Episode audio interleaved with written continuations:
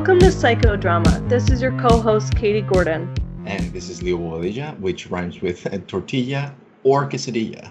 How are you feeling today, Katie? Tortilla or quesadilla? Uh, I'm gonna go tortilla. Very good. I I am really excited to share this fascinating discussion that we had with Dr. Bedford Palmer with our listeners. That's right. Uh, yeah, it was a, such a great discussion that we ended up making it two episodes. So this episode is part one. First, we talked about Dr. Palmer's interesting pathway to become a psychologist. Then we talked about uh, what it's been like for him living at this particular time during a pandemic and during the current political atmosphere. Then Dr. Palmer then talked about what it's meant by the term of racism pandemic and shared his thoughts on Kanye West, uh, his mental, stro- mental health struggles as an artist, and his political aspirations. Before we get to that conversation, I'll introduce Dr. Palmer to our listeners. Dr. Bedford Palmer is a chair of the counseling department at St. Mary's College of California, a licensed psychologist, consultant, and author of the fantastic children's book, Daddy, Why Am I Brown? I first learned about Bedford's work through the podcast that he co hosted with Dr. Lamisha Hill called Naming It, which focused on current events and pop culture through the intersection of psychology and social justice. In 2018, Naming It was recognized by the American Psychological Association Society of Counseling Psychology, and they gave the Best in Practice address. When Leo and I started talking about recent news about Kanye West and other current events focused on mental health among black men, it reminded me of the type of topics I love to hear discussed on Naming It. We're thankful that Bedford agreed to join us on psychodrama to share his expertise. Now let's jump right into part one of our conversation. So, Bedford, what led you to a career in psychology and the specific areas that you focus on? Well, um, you know, it's kind of a a winding road that that led me to to being interested in psychology. That actually, it's it's funny because you know you come into college and um, you have these ideas of who you want to be. And my first choice going in as undergrad, I went to UC Irvine, um, and I was one of the pre med major folks. You know, mm-hmm, I, I wanted to be a mm-hmm, mm-hmm. physician and do all that stuff. I actually was. I know it's taboo, but it's still part of my childhood. So I'm gonna own the show, even if I don't believe the, the it's a good guy. But like I was highly influenced, heavily influenced by the, the shows produced um, from the Cosby Show and sure. a different world. And so in my head, I thought hey, here's a black dude who's a doctor. He's married to a lawyer. This looks like what you need to do. So I, yeah. she was a lawyer, so I guess I got to be the doctor. And I mean, it really, I mean, I like science and stuff, but I, you know, I didn't know what I was getting into. Um, and it turned out that even though I really love biology, I, I did not really enjoy chemistry, especially in a oh space God, where you're yes. being weeded out. I mean, you know how it is in some of the larger research institutions. They like yeah they're built so that if you ain't super committed, you ain't gonna make it. You know? Yeah, I, yeah. It was a marine. I was a marine biology major too, and it was like chemistry just bore me to tears, and especially at eight o'clock in the morning. So I was like, you know what? Let me just. yeah. So like I, I thought, um, you know, I was coming in and I was like, okay, I'll be a physician, and then in some for some reason I also had this idea of being a counselor or a psychologist, but I I, I literally forgot about that for all of my college career. I didn't think about it again once I got into the pre med piece. Um, and I ended up doing. Uh, I, I I went for two years doing the pre med piece. I realized that like I, I, I just did not want to work in a lab with pipettes and stuff like that. Mm-hmm. Um, and so I decided to switch over, and I took a environmental studies kind of major. It's called uh, it's called uh, environmental analysis and design. Yeah. And so there was a public health component, an environmentalist component, a civil engineering, or excuse me, a civil, uh, not civil engineering. Uh, it was um, you know, civil planning, kind of city management kind of stuff. And really um, cool major. It was. It was. It was, it was awesome. mad cool. I wish I had finished it. oh, I you know I, I, took that and I thought that's where I was going. I was like, okay, I can do some cool stuff with this. But I was taking these anthropology courses as a side thing. I just liked the courses, right? Mm-hmm. And because I'm you know stuck in the same system that that all kids in America where you have to predetermine and make all this planning. Yeah. I was like, oh, this is the major I'm committing to, but I'm gonna take these classes and I'm gonna have fun. I'm also gonna take these African American studies classes. Mm-hmm. And I got to the end of one by the time I finished, I was like, oh well, I have a major in anthropology. Um, and I have a minor in African American Studies, and I have this. I, I had one more class to finish in the in the environmental analysis design, but like many universities, um, they have weird rules. So like I had done an upper division writing. This is really specific. I don't, but I'll finish it. Um, yeah, we're committed was, to this story now. there's so I thought, and here's the thing: first generation college student. I and I had help, but here's how like universities can kind of get you messed up sometimes. So I was told that I needed to finish a, a upper division writing. Mm-hmm. I thought that was a college, like full on UC Irvine thing, mm-hmm. when in fact it was a major thing right?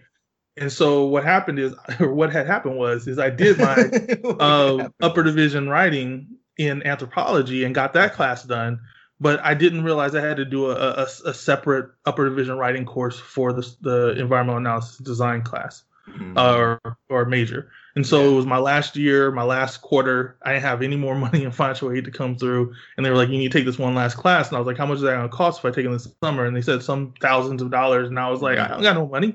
So, and I was like, but I got, I got, I can get a degree and I can get a minor. I think I'm cool. I'll just go. you know. Thank you. Uh, I'm yeah, sure it'll be very rewarding and all, but I'm out. right. You know. Um, and so, how does that get to me being a psychologist? Well, during the same time, I was also so I was learning about anthropology.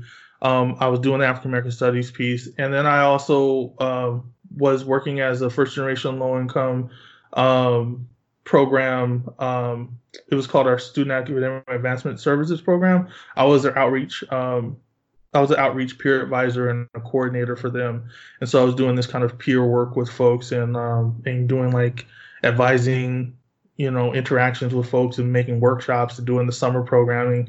And so at the end, I had literally had graduated. I had this anthro degree. I had this experience with doing counseling and helping people from a paraprofessional student perspective, peer perspective and um, I was like, huh, I don't want to go and do field work somewhere.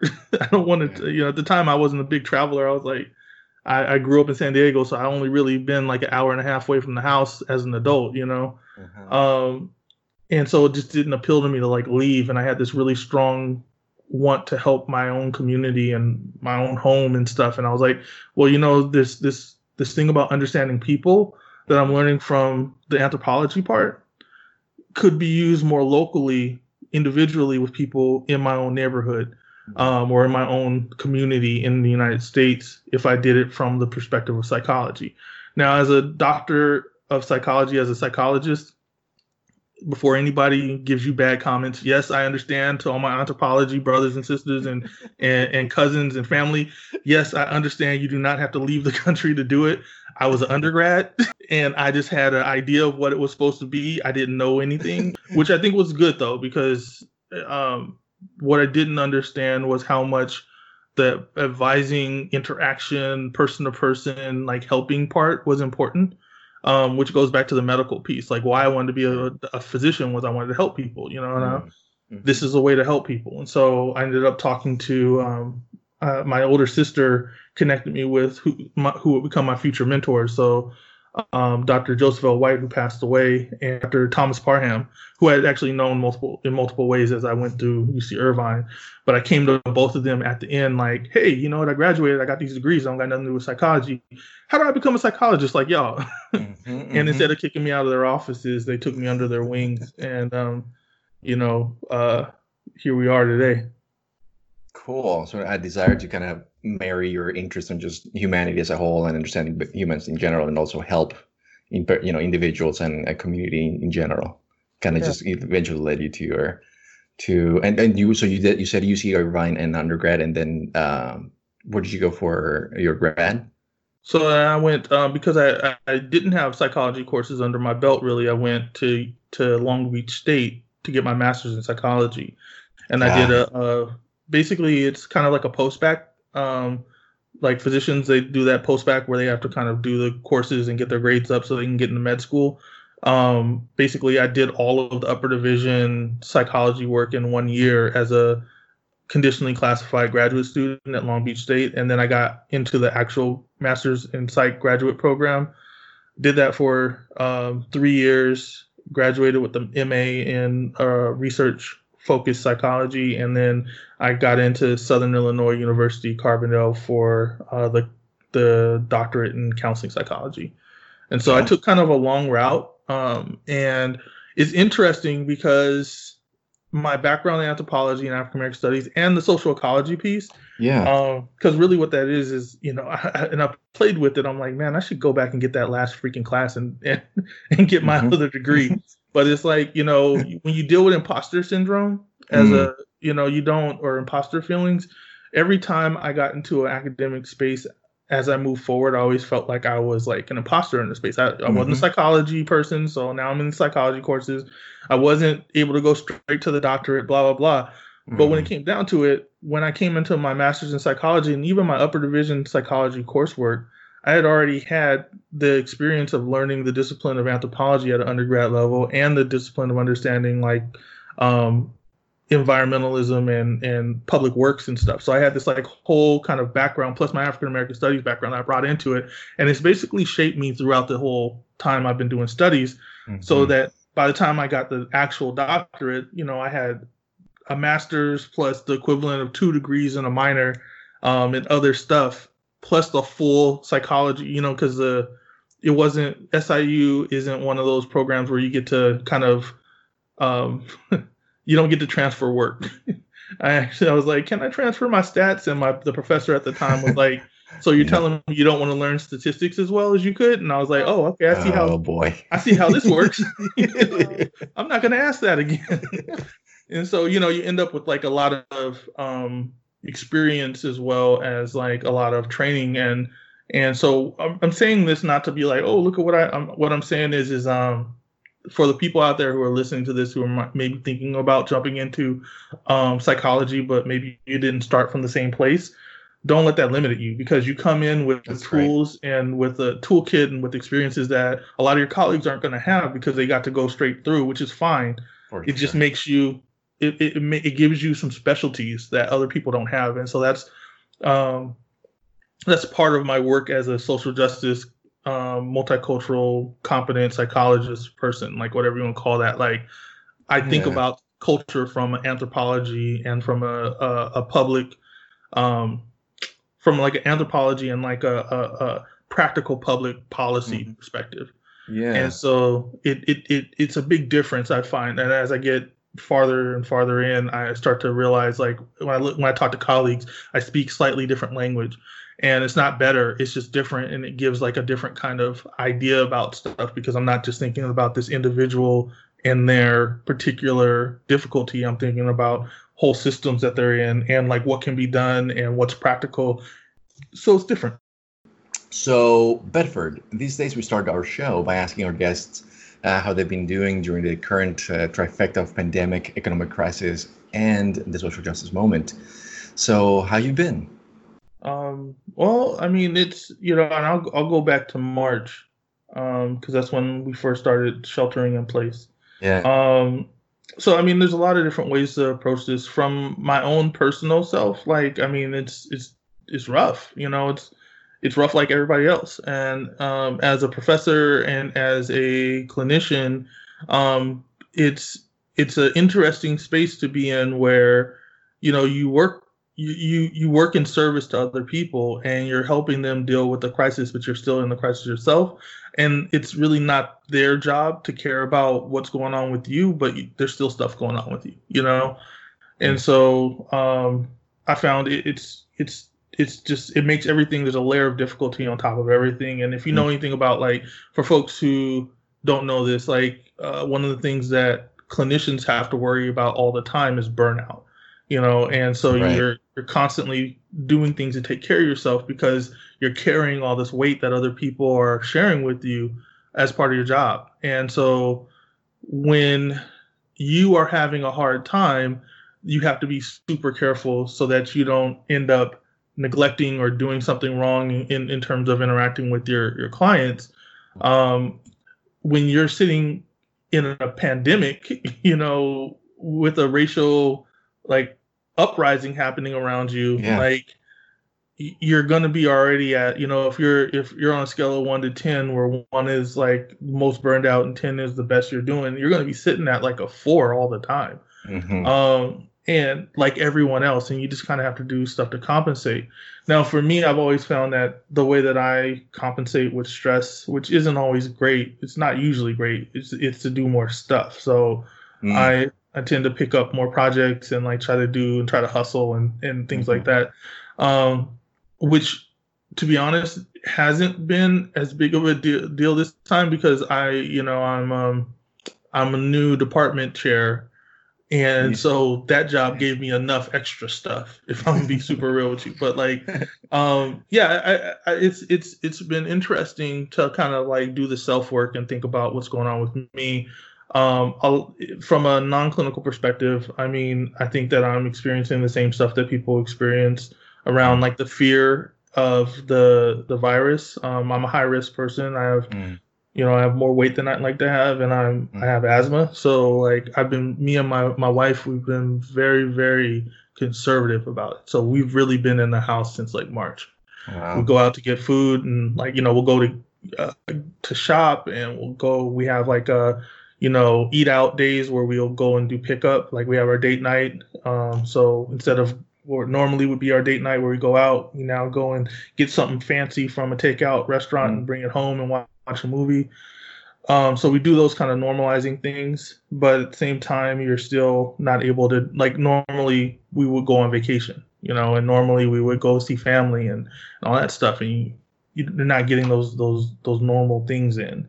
Um, beyond that, you know, as a uh, opinionated person and mm-hmm. a person who pays attention, I've been pissed a mm-hmm. lot, you know, and not mm-hmm. before we even get into the like the the the uprising stuff like uh, you were like, I don't want to talk about Trump, but I'll talk a lot about Trump. is horrible. like Trump is horrible. Everything he's doing is horrible. He, I mean, the people who support him are. I, I, I, I'm so angry so much. Mm-hmm. you know, it's just like because mm-hmm. because this this is preventable. All of it's preventable. Mm-hmm. Um, we shouldn't be in this situation right now, and it's because this dude. I mean, I saw on the news the other day. He actually, I mean, some of this is on purpose like he actually said to folks like, "Oh, well, those blue states are not our people."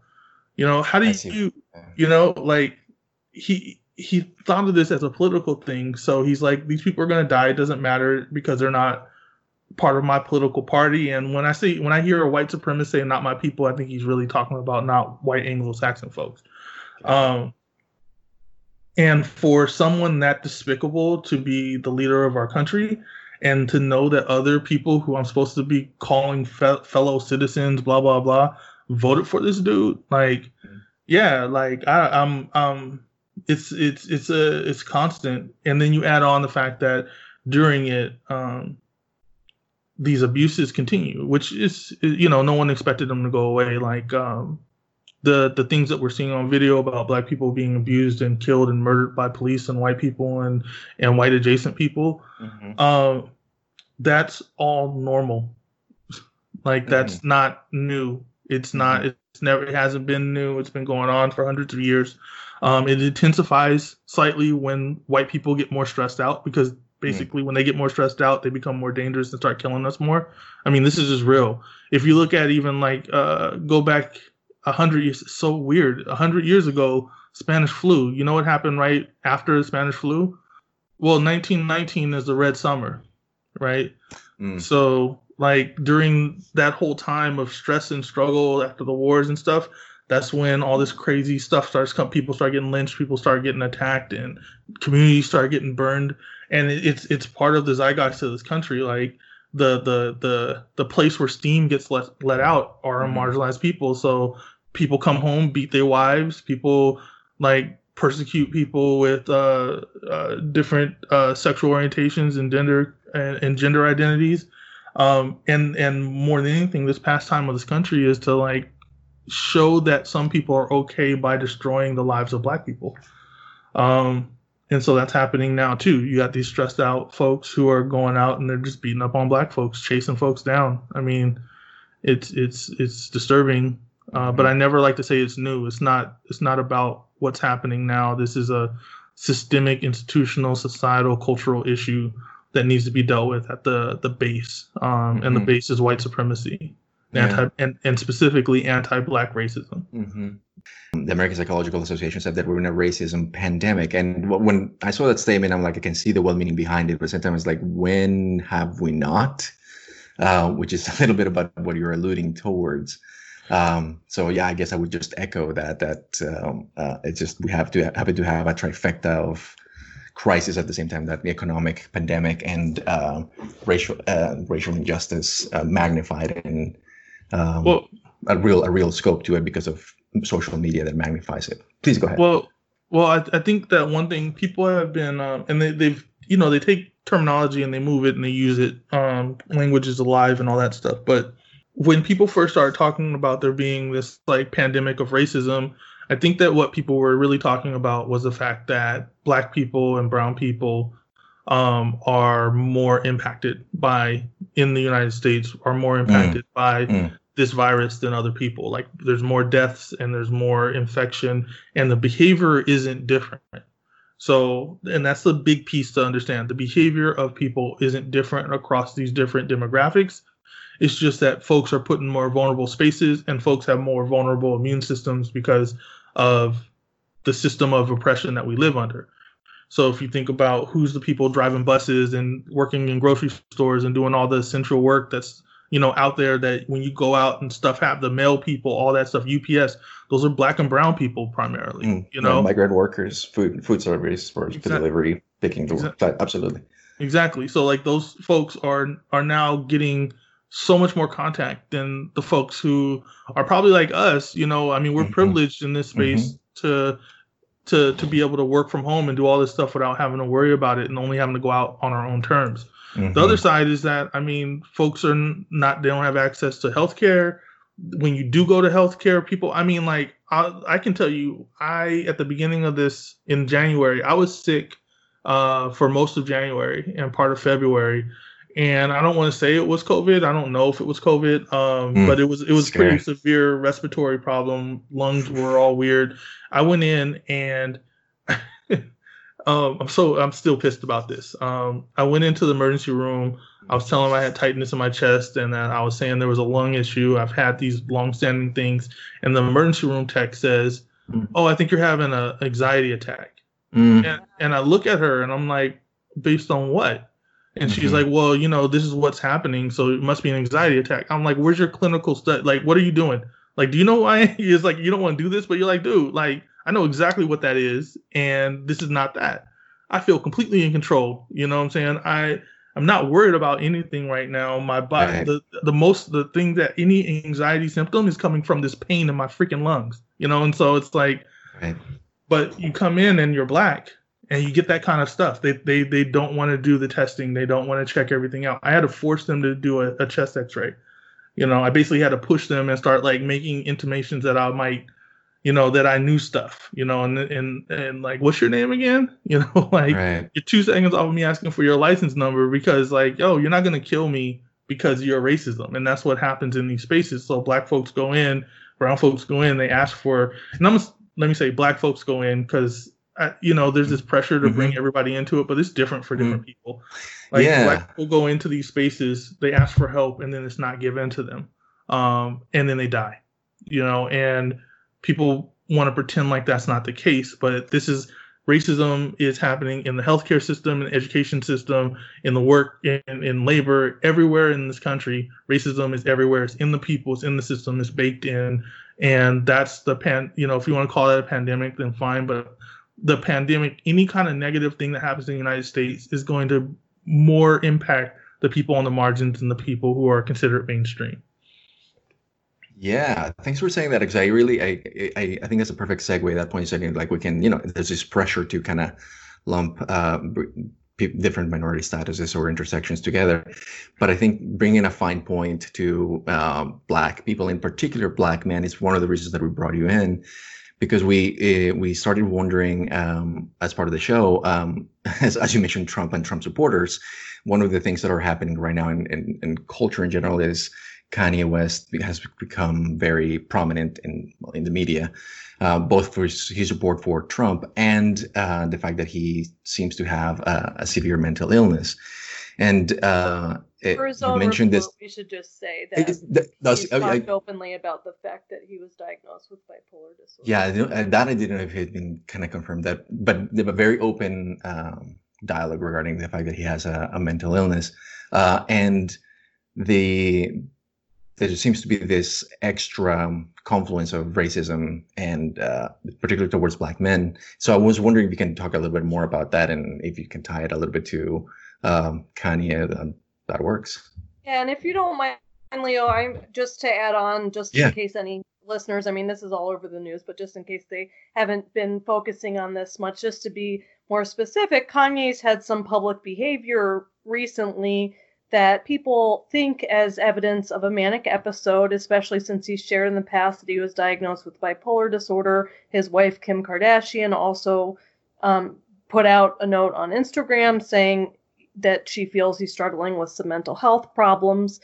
He said things like that he was going to run for president, which he seems to be getting his name on ballots. He said that Harriet Tubman never actually freed slaves. He said that his wife, Kim Kardashian, was trying to lock him up, like in the movie Get Out. It seems like the public, I think, has a really hard time knowing how to talk about Kanye as a musician, as someone who's been a Trump supporter, like Leo said, and as someone who's struggling with mental illness, that it's hard to kind Yeah. of weave this compassion for the mental health aspects while being concerned about the implications of what he's doing. And so, just wondering about your thoughts on those things. Well, I think um, I think the first thing to keep in mind is, um, and I and I've heard the um, piece about this being a potentially a, a manic episode and um, him having a diagnosis of bipolar. Apparently, that's been reported in the news. You know, as psychologists, we know we can't make those kind of diagnostics without like doing real assessment. Um, but what I can say is that if, if he's acting erratic and is connected to um, uh, like a manic episode or some sort of piece where he's not seeing reality, um, then I mean that's a it's it's it's really not a Kanye issue. It's an issue of the people around him. Mm. You know, um, I mean, I think it's Mhm. I think the the guy. Um, I'm gonna be real with you. I mean, I'm not a big fan, um, and Yeah. I'm a I'm a fan of like you know what what do the young folks say? His his stuff can slap. You know what I mean? Like it, it's it's good stuff. You know when he really like some you know like that Yeah. that the the oh man the one the toast one um where he plays the key.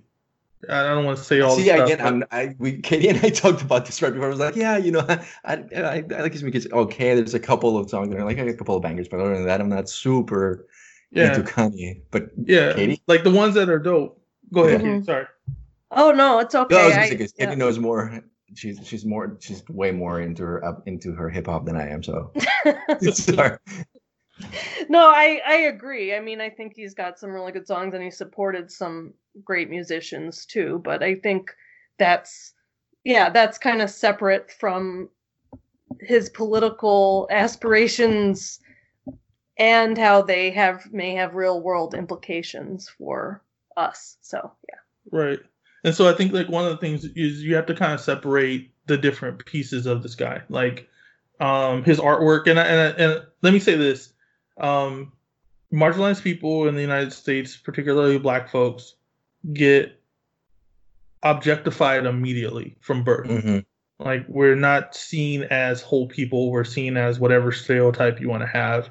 And whenever we do something, it's definitive of our entire character, and it's definitive of the entire character of all the people who are like us. Like that is kind of one of the the nasty, real like things that happens in the U.S. around like black folks. So like when you're a kid, you get all this. I remember being feeling like I represented everybody for years. You know. Mm. Um, and I still feel that way in a lot of ways. I mean, it's, it's just ground in into you. So when we talk about Kanye or any black person, um, I think that is important, or any person. But you know, specifically for black folks, you have to like be able to separate them into different pieces. Um, the guy is a is a renowned and rightfully um, rightfully renowned artist. You know, his his stuff, the way that he works with music is is amazing. You can't you can't take that away. Um, that does not mean he's a good person character wise. That does not mean that he's a person that you should support politically. It's not even. It doesn't even mean that like the dude is you know that necessarily smart or whatever you want to call it. Like he's really good with, with, with music. You know what I'm saying? He's really a genius with music. That mm-hmm. said, mm-hmm. him moving into politics and messing with Trump, you know that that is a problem. Um, and not because he's Kanye, but that's because anybody who's messing with Trump is a problem. Like I, I don't. The guy is a con man who's horrible. He does horrible things. He's like tried to get people. He he's worked to get people, innocent people, killed uh, through the justice system. Um, he's he's thrown his money around in ways that have hurt people.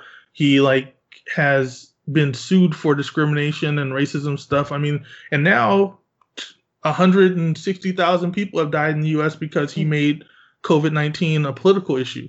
Mm-hmm. Um, so when we it, oh, and he's also sending secret police to come grab people now because mm-hmm. that's what that's the country we live in now. Mm-hmm. Um, so he Kanye West getting into the guy's orbit and doing stuff around him makes him a persona non grata for me. Like I don't mm-hmm. have nothing for him. I don't want to. I wouldn't want to work with him. I don't want nothing. Like the guy, I, I will still listen to his music every so often because you know what? I still spend dollar bills. You know, and so you, you know it's like if if if I can if I can interact with this racist, um, slave holding, you know, raping, founding father guy, then I can still listen to Kanye West. I don't have to deprive myself of that. You know what I mm-hmm. mean? And I think that that's kind of one of those things that you also get is this purity piece around. Well, if you're a social justice advocate, then you can't partake of anything that's not socially just based on your particular mm. worldview. Mm. Um, but no one else has that rule, you know. Mm-hmm. So mm-hmm. it's like I'm I'm gonna listen to what I want to listen to. I, I don't listen to this because he's a nice guy. I listen to it because the beat's good. Um, that so kind of uh, let me organize this. The idea is that you got this this this public figure who sucks, this political figure who doesn't make any sense, and you got this this really gifted artist, um, and you can speak about them separately. When you add in the mental health component, then you you got to think about kind of that. That's not really about. I think people who talk about his mental health as a way to like make fun of him or do anything like that, they're engaging in immoral and unethical behavior um, mm-hmm. because you, you, that's not a reason to, to mess with people. Mm-hmm. Um, the real conversation is is he vulnerable because of whatever diagnosis he might have, and how are people using him um, to further their own interests, right? So he Kanye West is running for president in various um, states. Not all the states, nowhere near enough states is he even possible to like he's not a real candidate in terms of being able to win. Uh, but he is on the rolls. Um, he is on the voter rolls in, in, in certain states. Like, but this is all being done by the Trump folks. Like, there was actually I was watching Rachel Maddow last night, and uh, they had a whole segment on how one of Trump's lawyers who's suing somebody else is the person who turned in Kanye West um, uh, application for being on the ballot in Wisconsin. Mm-hmm. So mm-hmm. his whole this whole thing is being orchestrated by the Trump administration, which tells you what they think about using a right. African American man who maybe isn't necessarily able to make really great decisions about what's what's good for him and and mm-hmm. the people around him, right? So the commentary really is is is just another example of you know white supremacy using black bodies to get what they want. Mm-hmm.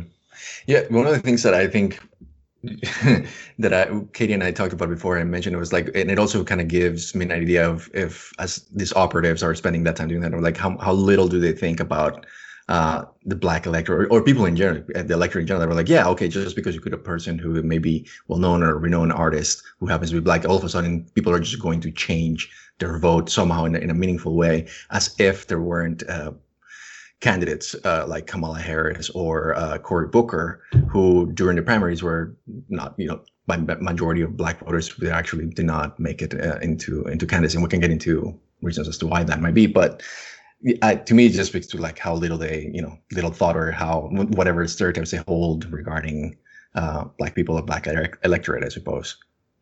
Well, I, I, mean, I think that that's true. I also think that it can be effective. I mean, like, I, I, I don't like the idea that people put out there like, oh, people are too smart to fall for that. Like, there are people out here right now who think mm. that like the the planet is flat. You know, like it's true. Like, you know what I'm saying? like, true. when yep. you individually, folks are pretty savvy, but when you add groups to it, we do weird stuff as human beings. Um, and so I think that the fact that he's allowing himself to be used in this way the fact that he's being used in this way and the fact that it can affect the lives of so many people make it so that he's fair game to talk about. Mm-hmm. I think that when we talk about him, though, it can't be about. We can't start to conflate his mental health with his character, um, because that's not correct. And I think there's plenty of stuff to talk about in terms of character that doesn't have anything to do with mental health. His connection to to, to Trump is not that that's been too long standing. You know mm-hmm. what I'm mm-hmm. saying? So a manic episode, if it if this is what's going on for him, those last for a few weeks to maybe a month or so. You know, they don't really last for. They, you're not going to have a sustained episode for years. You know, and so his friendship and building with that that's about him being a dude who's trying who's new money trying to make money and he sees this celebrity who's who's who acts as frivolously as he does and so he finds that common and he also is is just as um, I mean, he let Trump invite him to, or the Trump invited him to the White House and made him feel important. So now he's like, he was on Trump's um, docket, I'll say, mm-hmm. for um, for that. I mean, it's ego thing, I think. Um, mm-hmm. You know, because him and Kim get to go in there and talk about stuff they don't know nothing about. You know, like so instead of having um, Black Lives Matter activists talk about the incarcerate prison and incarceration, or lawyers, or anybody, a professor, somebody, someone who works in a prison, they had Kanye West and Kim come up. So mm-hmm. whatever. Um, so I, I think that that's the more stuff. It's like, what is how's Kanye making money off of this? Is a question. How's mm. how's how's that whole process? How's the whole Kardashian system benefiting from this? Because like, what's going to happen next season when the Kardashian? Because they're still doing that. I think they're still doing that. Uh, that reality stuff. Is this all mm. going to be on there? Like, you know what I mean? Like, and then and I, am gonna give credit because mm. my, my my partner Janae, she's she's the one who said that to me. So I, I didn't come up with that by myself, but she's like, "This is gonna be, this is gonna be on TV," you know. So right. now next next year when the season comes out, we get to watch Kanye go through his crisis, and then there'll be a cameo by the freaking president. You know what I'm saying? Like, there's more to this than just like looking at this black dude. Mm-hmm. Yeah. Mm-hmm. I, I think that those are such great points. And one of the things that you said at first, if you don't mind returning back to, you said with regard to the mental health stuff that falls on the people around him. And I think that's connected to what you're saying that, for example, the Kardashians, right? Kim Kardashian, her career is built on publicly airing drama. That is it. That is a huge that's her brand. That's how she's risen to the top. She's been quite successful at it. What do you think the people around him? So her message too, I should take a step back. Her message that she wrote on Instagram was basically because he is an adult, there are limited things we can do. What do you think the people around him could do, if anything, to influence him during this time? I mean, I don't. I I, I take that as a really genuine. That's true, whether it's true for them or not. If that mm-hmm. makes sense. Like if for anybody who's had to do caregiving for someone who's having psychotic like a psychotic episode um, or whether they have a heavily elevated mood episode like those it, it, you can't like with without physically restraining people there's very little you can do to to shift behavior when someone isn't on medication and they're unstable in that way mm-hmm. um, if you add into it a person who has access to to millions of dollars and like infrastructure to get him wherever he don't even have to go to a regular airport. He can just get on his own plane. You know what I mean? Like that's right. I, I would defy anyone to tell me that they're easily going to be able to control that. Mm-hmm. Um, you know, because people have a difficulty controlling a teenager who's who's having a hard time. You know what I mean? So like how are you going to control this grown person? And and the reality is is that unless he's a unless he's deemed to be a danger to himself or to others or gravely disabled, Right. You can't right. do anything. And, you know, if he's not in your state, you know, mm-hmm. if he's not home, you really can't do anything mm-hmm. because that then we're talking about different municipalities. Like you're gonna call from LA to this dude's compound and wherever in Chicago right. or something, and then you're gonna get Chicago PD to go do a welfare check, but he don't even, if he doesn't come to the door, then they can't really do the check, and so you know what I mean. Like there's there's all these things that can happen. Um, so I, I I would say that when I think about the people around him, I think that he's he's responsible for his own mental health. He has a lot of resources. He could set things up to take care of himself. Um, mm. I don't know if he is or isn't because you know the other piece to this is that the dude's a uh he he he he does a lot of stuff to get people's attention. So right. you know I don't know what's the mental health stuff and what's the I'm just this dude who's going to be on and, and jump up on stages and take mics and stuff. I don't, you know, it, again, like I don't want us to get into a space where we're diagnosing and, and, and attributing things to this. You know, this could all be a, a publicity stunt. Uh, in reality, people really, the public got to get out of his business around his mental health and just think and think more about like, okay, how is this guy affecting me?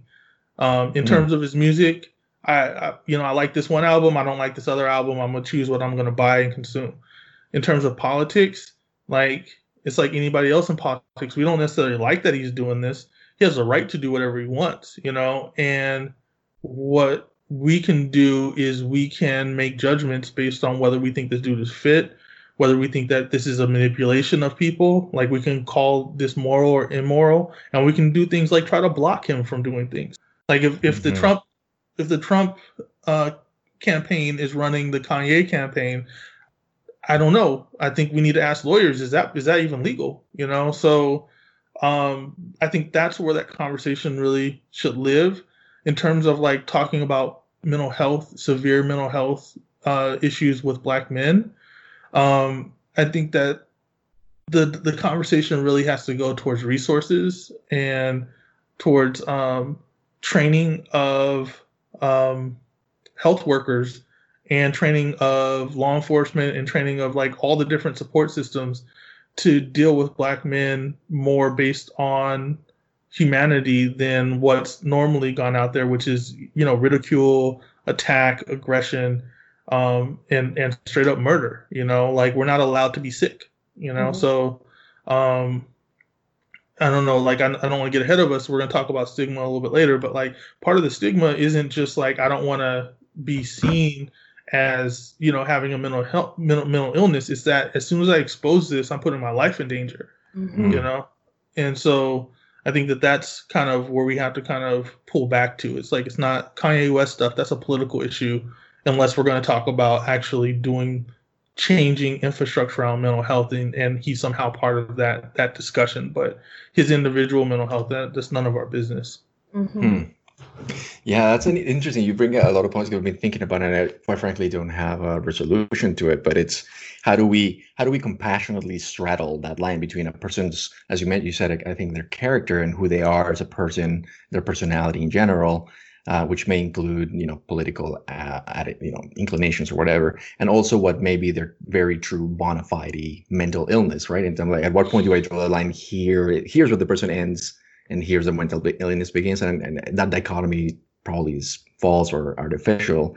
And then the other one is i do wonder is how much is he perhaps receiving a harsher treatment as a black man in the spotlight than a, let's say a, a white similar celebrity uh, that may be receiving um, you know more charity or not. I, I there's pressures not any data that would go in one way in one that support one way or another i guess.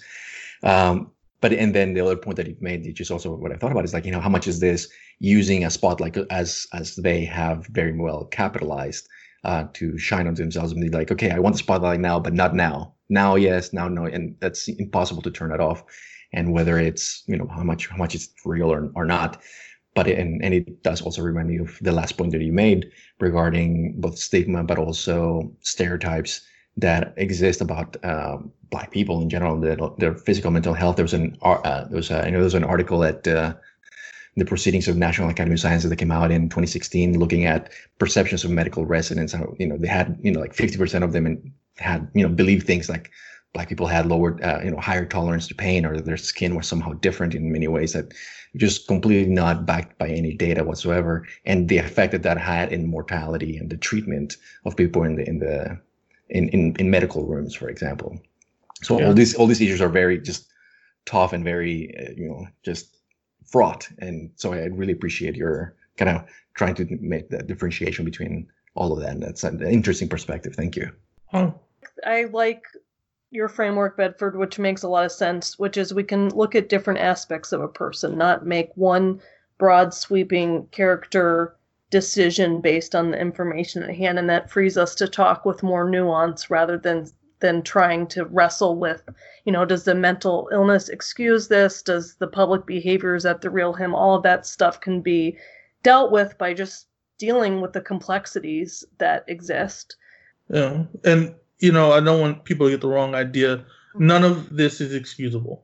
Mm-hmm. none of it's excusable. Like he's impacting the livelihoods, the lives, like actual the the the essential lives of people. You know, um, if someone has if someone's having, for instance, a manic episode and they're deciding to be violent and they decide to come punch you while you're sitting there trying to have a drink in the bar, you no longer have to worry about their mental health at that point. Now you have to defend yourself. You know what I mean? Mm-hmm. And so, as a country, we do need to defend ourselves against Kanye West in the way that he's inter- interacting with mm-hmm. our um, our system of governance. He is doing something wrong right now. He's doing something unethical, um, and uh, that needs to that needs to stop. But that's also a function of the Trump regime. Like mm-hmm. that's it's not a Kanye. This is a Kanye West as a expression of the Trump corruption, right? Mm-hmm. And so if we're really talking about dealing with it, it's it's a Trump issue. That's the end of part one of our episode with Dr. Bedford Palmer. We hope you enjoyed it and really appreciate you listening to the podcast. Stay tuned for part two of our discussion, which will be on our next episode. In that episode, we talk about obstacles faced by black men in seeking therapy, and we also talk about Bedford's beautiful children's book called Daddy, Why Am I Brown? You can learn more about that on deeperthancolor.com and by following Bedford on social media, both on Instagram and Twitter at Dr. B.F. Palmer. Thanks so much for listening.